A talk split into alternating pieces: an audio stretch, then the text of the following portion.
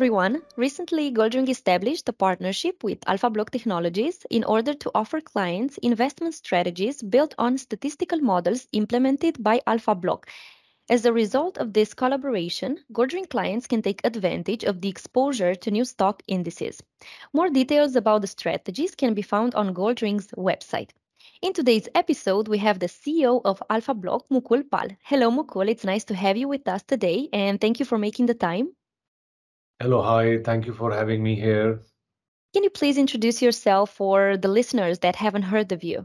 Yes, sure, sure. I've been um, uh, building con uh, building quantitative models uh, for now 24 years, and I've been uh, in, uh, linked with capital market research and um, and you know uh, you know consulting for this for this period also and um, I was in Bombay Stock Exchange, and I worked uh, worked initially in Bombay for a few years, and then I moved to uh, you know to Romania, and then I started my own consulting business out of Cluj, and one thing led to another, and I started to consult regional banks and local banks and various various large uh, large institutions here in the country and and in the Central Eastern European region and um, while I was consulting, I realized um, after 2007, 2008, when I uh, was was running a forecasting service, that uh, that forecasts don't really make money because you can be right on the markets, but still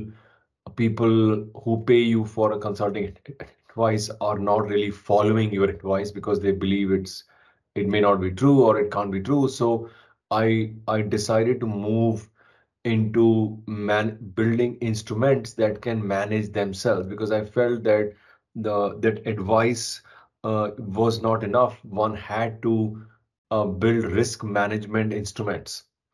And while I was doing this uh, transition, I uh, since I was a quant guy, I built some uh, some novel algorithmic processes back in 2008, 2009 and those algorithmic processes gave me a lot of uh, confidence that this could evolve into a whole sort of new strategies. And then i brought them to canada because because the innovation was very much connected with indexing. It was connected with smart beta. It was very much about building port- uh, portfolios. And that actually led to the building of AlphaBlock in Canada in 2018. So one thing led to another, and I also had to, uh, you know, acquire a lot of education on the on uh, my journey of 24 years. So I'm I have a few masters, one in statistics, one in finance, and and I've got few charters from US, the CAIA and the CMT charter.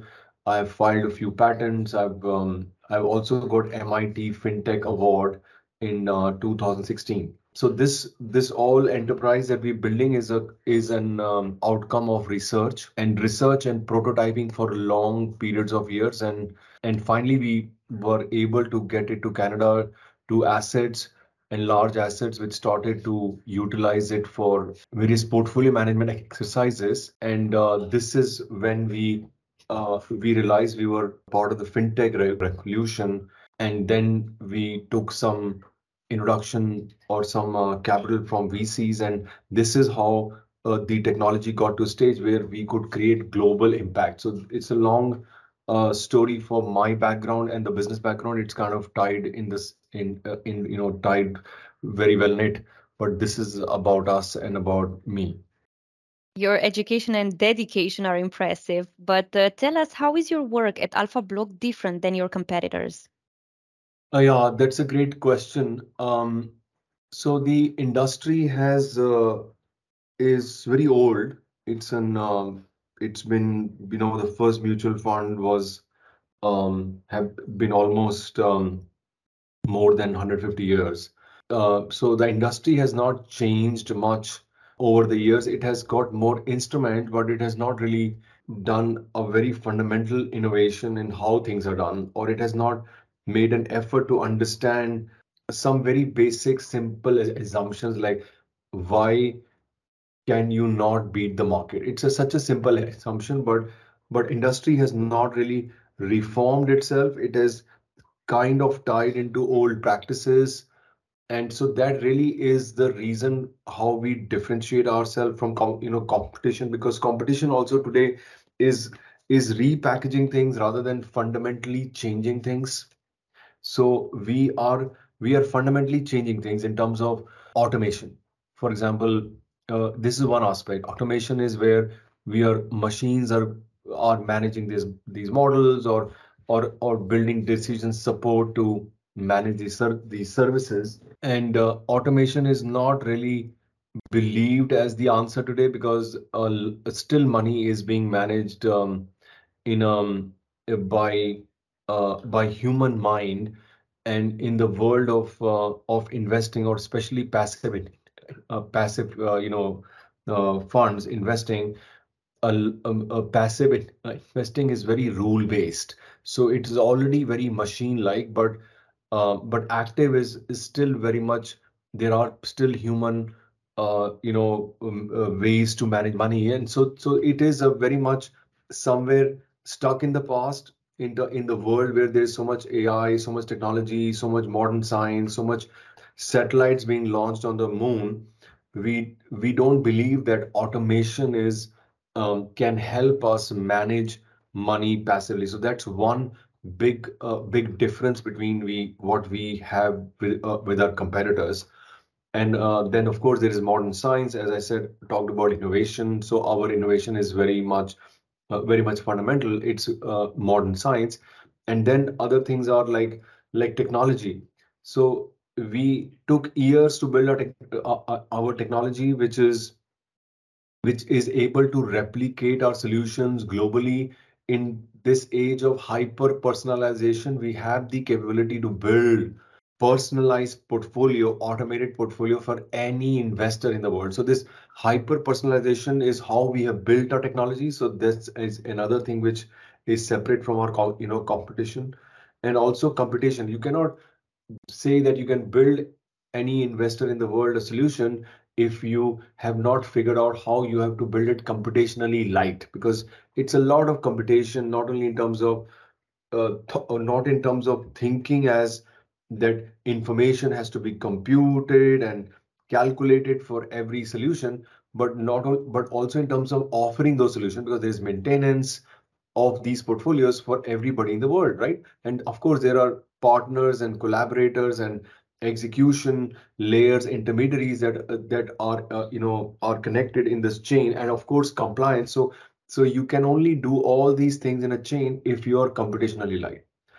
So you know the the list is long in terms of what what defends us or how we are different from competition but other things are uh, you know are like universal indexing which is that indexing for uh, uh for us is not just in the financial space. It's on any Uh, uh, uh, you know any you know chronological data that grows and decays. Or universal behavior is is critical for us in terms of how we you know differentiate ourselves because we are classifying things in a very universal commonality way and and that is how we classify and enhance it using you know ai and all this ties to the concept of how our fundamental innovation is which is based on information architecture rather than information content. It's very much it's a new way of thinking um, or new science, which is solving some of the old challenges of science. But that's how we what all we use in our technology, and that's how we are very different from what is on offer today. And can you please tell us how can AlphaBlock add value to the investors' lives?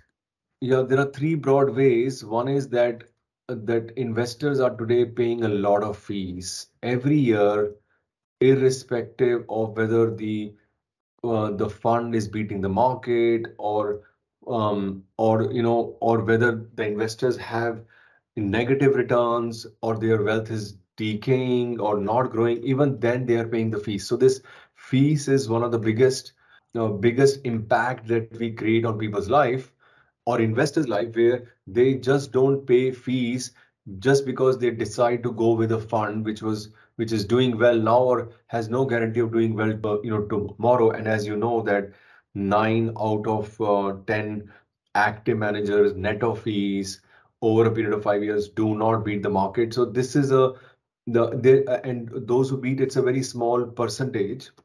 And so funds are designed to charge fees every year irrespective of this accountability and that's the first thing we are changing. We are saying investors should pay fees for things they cannot do themselves and investors should pay the, the fees when there's accountability of what they are paying for and because investors should uh, should only pay fees which does not uh, um, subsidize the asset manager in terms of um, you have to pay me a fees irrespective of whether I make money for you, you or not, or or uh, you know irrespective of wealth generation. So that's a wrong mindset we are attacking, and that's where the first impact is. The second is that we are bringing accountability. We are saying machines can beat the market, and this can be done because and this can be done only when you fundamentally look at how things have been done and how things should be changed and that's what is the modern science part of it. And this is what delivers alpha. And alpha being outperformance above the market alpha being the excess returns that you make or the more money that you make above the market. All these terms are for alpha. And so this that's the accountability we're talk, talking about you know after fees. And the third thing we're talking about is concentration. Today's passive funds are nearly about 50 trillion dollars managed passively is very concentrated. When you say S&P 500, there are only seven, eight stocks that are owning 30% of the market, or there are less than 50 stocks out of 500 which own 70, 80% of the market. So it's a very concentrated portfolio which investors are holding in their pensions, and that's a big risk for the uh, for uh, for the industry. Not only because sometimes Facebook may not do well, or sometimes uh, you know amazon may not do well or google may not do well but it's not about the risk that these companies uh, uh, may not be blue chip anymore. And and history has shown that no company stays in the top 10 forever. It keeps changing right?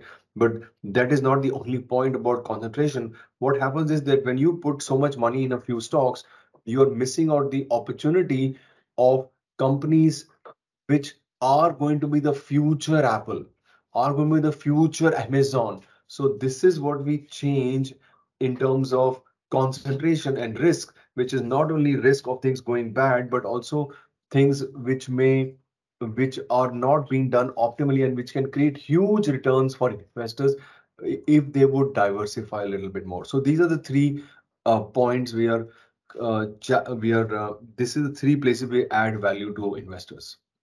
That is very interesting. I want to ask you something else. Everything is about AI today. How do you think the next generation is going to succeed? Yes, AI has become mainstream because of computation. You know, we were not able to compute many of these things and not see them in a applicable to a real world, world environment which needed more calibrated or more faster responses, you know. And now that computation has got to a stage where um, where it has uh, uh, where we can run some of the systems fast ai has become mainstream. So of course there are many other things not just um, the computation that has made ai mainstream but it's also about some of the innovation that have been done recently. But many of what we see today's ai is being done 30 years back. So computation can really be considered one of the key reasons why AI has become mainstream. So I think that the this is the new reality for us in terms of AI touching every part of our life and AI eventually touching also investment space. And but again, whether that is going to uh, that's going to change or solve the three problems I'm talking about, which is fees and alpha and concentration, is is highly uh, doubtful because AI assumes certain thing about information, and we are we are challenging those core assumptions about about uh, you know this you know, this whole content content based information. So AI is good on one side, and AI is mainstream on one side. That's brilliant, and people can can have more comfort in machines and bots doing these things. But the the impact is still to be seen in the investment landscape you know and so you know i hope i answered your question that um, that success in investment space is something different and success in sending satellites to the moon is something different, right? So they so Yeah. we have to kind of catch up.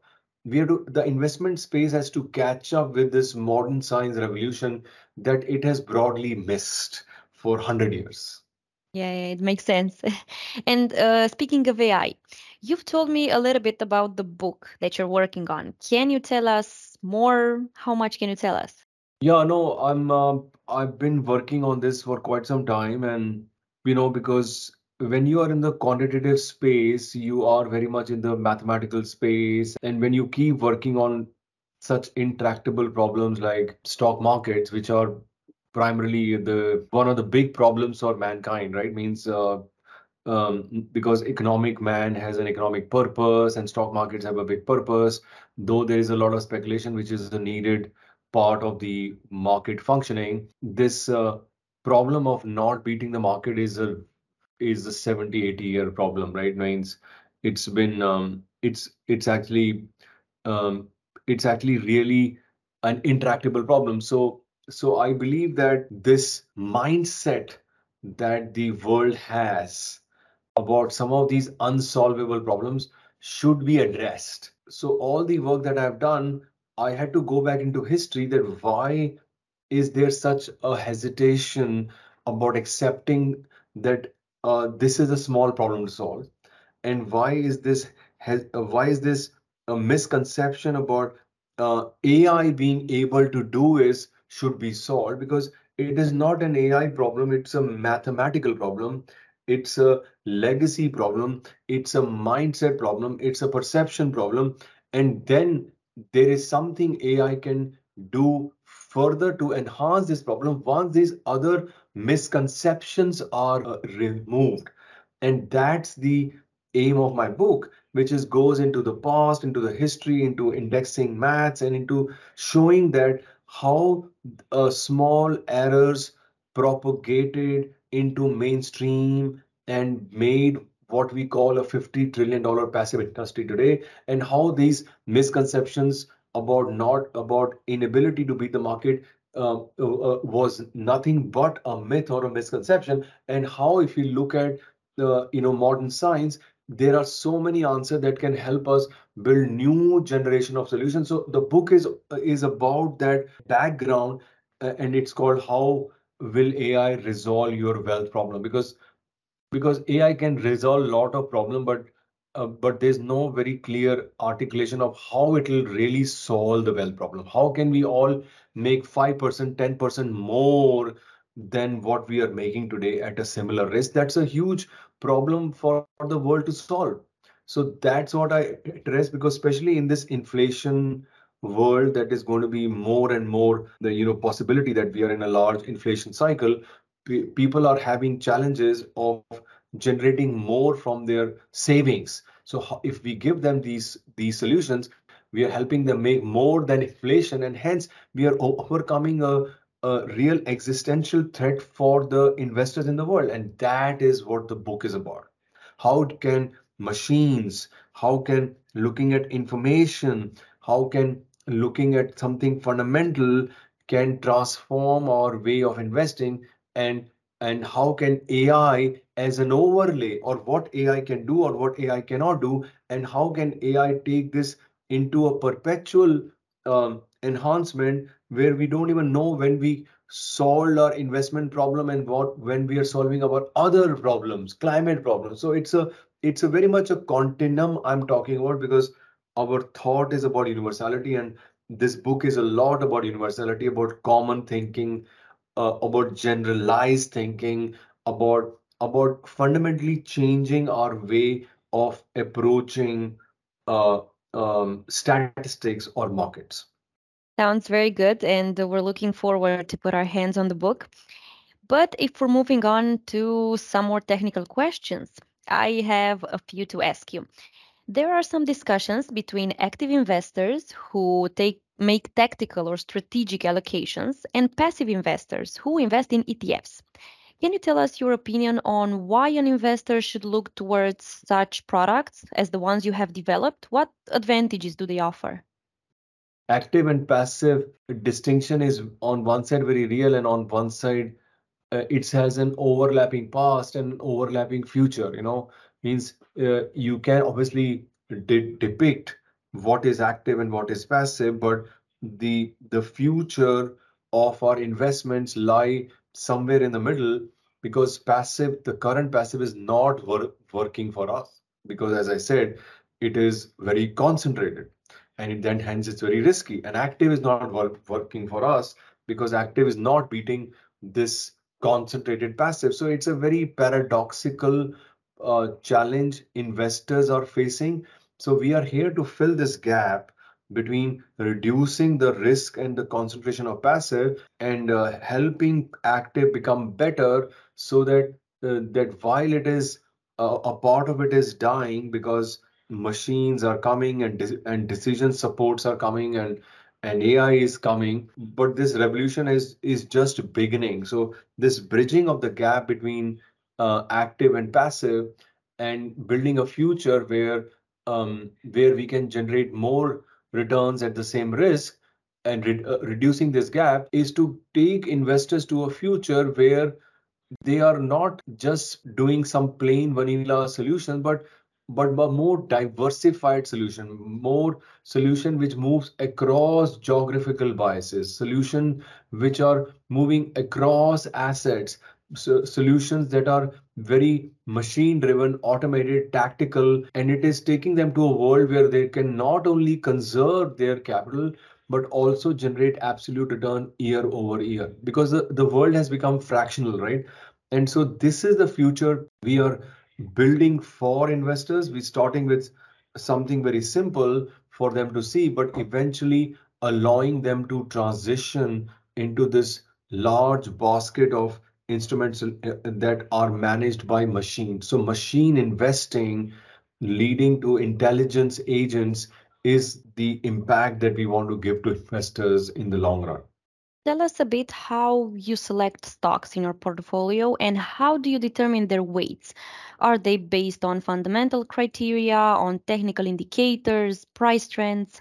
Everything related to data today or stock market data today, whether we call it fundamental, technical, is in a pure form very statistical because uh, AI is um, is only studying the statistical character uh, statistical character of this thing because it uses probability right? So so our work is looking at this pure aspect which is statistical character. So we call them statistical factors. And these statistical factors putting in a very simple word word is our laws of nature. But we are combining com combining these factors into a mechanism. Like for example growth is um, a factor and value is a factor but there are very few processes or algorithms or uh, indexes out there which combine the two. So we combine the two together in in a ranking system and based on that ranking system we allocate weights to the stocks. And we allocate weights so that they are they are not too concentrated and they are they also are rebalanced um, you know in a certain uh, low rebalancing structure but still um, it's a moving uh, rebalancing and it's a moving score which combines the best of the both worlds growth and value. So that's one way of explaining how we do our weighting system but these are now uh, a lot of this methodology is open sourced and they, people can check it on our alpha block sandbox page where we explain how these processes work. But it's a it's a statistical process which uses for a lack of a better uh, word probability to weight the selections and how often do you perform the rebalance of the portfolio so generally the the minimum period that we any component in our portfolio changes its weights, the minimum period is about 12 months.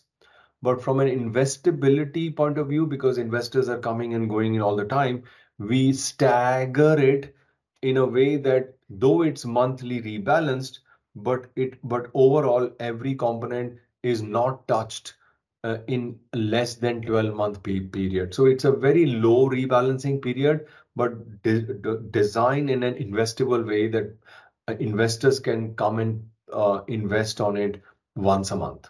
We have experienced a lot of economic uncertainty for a few years now.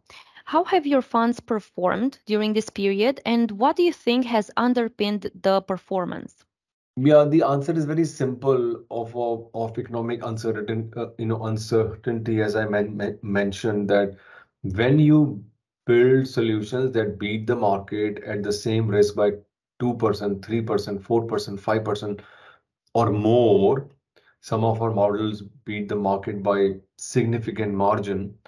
These these numbers can compound in such a large way that uh, the economic uncertainty is just becomes a narrative. You know because if you are doubling your money in um, instead of 10 years in 5 years you are much ahead of inflation right? So so this is uh, this is why we believe that alpha has an intrinsic capability to solve the economic uncertainty for investors around the world. And that's what we re we rely on. And that's how our funds are giving a new age of investing to the world. So and our funds have done well means uh, um, from we have been validating or we have been on real money for a long period of time but we were building a different kind of version not this plug and play automated version earlier but in the automated version also we have seen good success for india starting of this year uh, we are um, up already about 13% absolute, which is somewhere around 20 plus per percent annualized, uh, which is a big number for any uh, worry of inflation to be addressed. Speaking of investors, we see that often the performance of a portfolio is the only aspect they look at. Is that enough, or what other metrics do you think an investor should consider? Yeah, investor education a is a very important, uh, you know, question. And uh, investors believe that they understand a lot because uh, they there's a lot of marketing, there's a lot of uh, selling investment solutions. Somebody told me once that investment solutions are not uh, bought, they are sold. So investors are buying those solutions and and uh, intermediaries are selling those solutions, but the real real solutions are the ones which are bought because investors understand them and they know why they are buying it. So investor education is so critical. Uh, and if it was if it was uh, investors were educated, then they would be asking for things differently, right? But sometimes you know investors cannot bring the revolution. Uh, innovation has to happen from entrepreneurs who have to bring it to the world. So one of the biggest things which people investors have been doing wrong for a long time is that they they do not know about diversification and they do not understand risk and if they would have understood diversification and if they would have understood risk they would they would be the one questioning that why am i buying these concentrated uh, versions of, of of the passive industry why am i buying passive though it is zero cost or low cost, I'm buying only seven stocks out, out of 500. Why am I doing it? Because it's concentrated, because he doesn't understand the concept of diversification. He doesn't understand the concept of risk. So if there is, if the re revolution has to come of in investing uh, space, investment management space, then the investors have to understand risk and diversification, which they don't understand. Um, before we end our conversation, please tell us what do you think are the trends that will have a big impact on equity markets in the coming years? Equity markets are very clustered like nature. There's so much focus on some part of the market.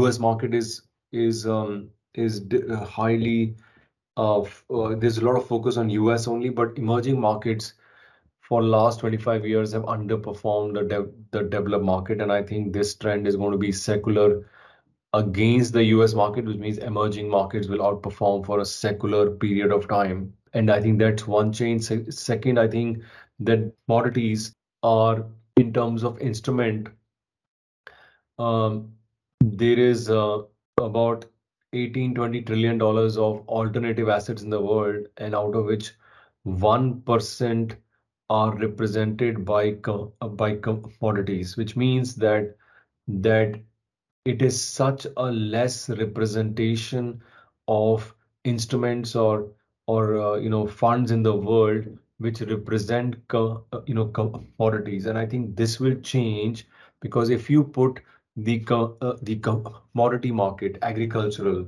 metal agro on a secular path of growth there will the people will be forced to allocate money and exposure to some of these assets. And and there are less instruments. So i think this trend will also change.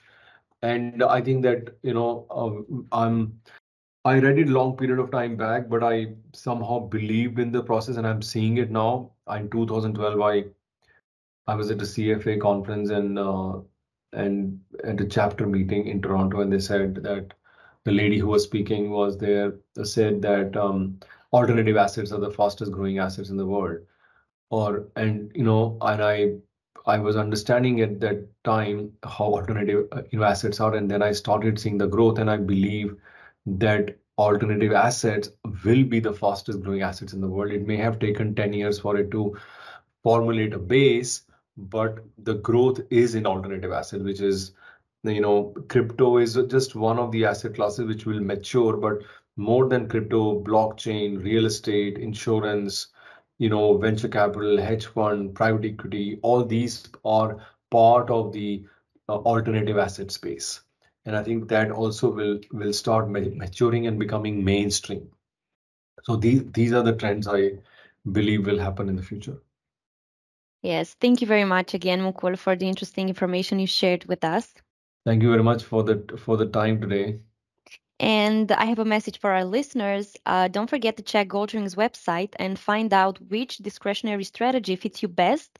And keep in mind that in case of the E&R strategies implemented by AlphaBlock, the minimum amount you can invest is $10,000 or euros.